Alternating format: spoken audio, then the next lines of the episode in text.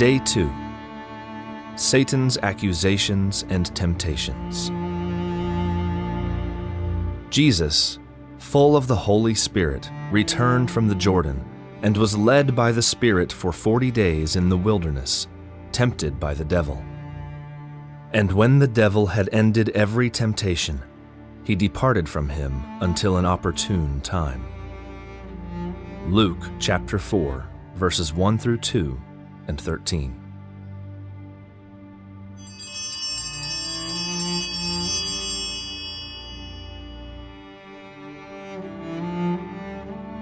Satan, defeated by our Lord in the wilderness before his public ministry began, had retreated until an opportunity arose to engage him again.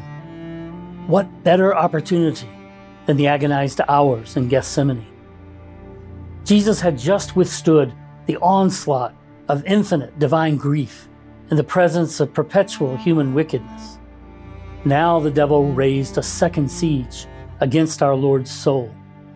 Could Jesus withstand the accusations and temptations of an enemy who had studied his every move for a lifetime? Anne Catherine suggests that the devil knew the human heart all too well. He recognized that a good man, precisely because of his goodness, is more apt to second guess himself, to view his own actions with a kind of humility that questions his own motives. So Satan took advantage of the dark mental fog induced by Jesus' intense suffering. He accused him of hidden pride and selfishness, pointing out as evidence the kinds of behavior that would indeed have been questionable in a man who was not also God. Our Lord would thus have been tempted in his human nature to the sin of despair. If the devil could not induce Jesus to surrender his trust in God, perhaps he could seduce him into losing confidence in himself, his identity and mission. In this way, Satan repeated more loudly now the subtle but damning implication of his earlier words to our Lord in the wilderness If you are the Son of God. Are you really who you think you are? Perhaps you have deceived yourself. The tactic failed in Gethsemane, but the enemy of our soul still employs a similar scheme with the rest of us. If you really are a child of God, you wouldn't have done that. His strategy of despair often meets with stunning success. But remember, the devil is the prince of lies. Don't believe his lies. Don't let him lead you into despair and away from our Lord Jesus, who is always and forever merciful beyond our wildest imaginations.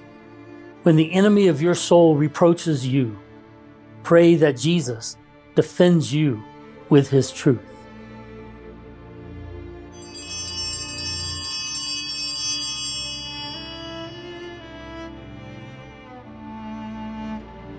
When this huge mass of iniquities, like the waves of a fathomless ocean, had passed over Jesus' soul, Satan brought forward numerous temptations, as he had formerly done in the desert, even daring to adduce various accusations against him. And do you take all these things upon yourself? he exclaimed. You who are not without stain yourself. Then he laid to the charge of our Lord, with hellish impudence, a host of imaginary crimes. He reproached him with the faults of his disciples, the scandals they had caused, and the disturbances that he had occasioned in the world by giving up ancient customs.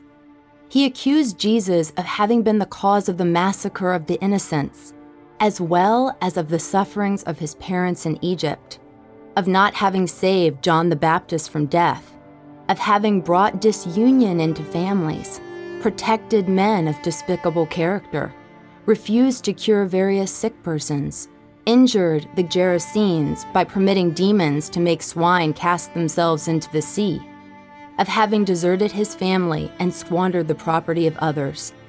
In short, Satan, in the hopes of causing Jesus to waver, suggested to him every thought by which he would have tempted at the hour of death an ordinary mortal who might have performed all these actions without a superhuman intention. In this way, there was not an action out of which Satan, did not contrive to frame some accusation. The Dolorous Passion.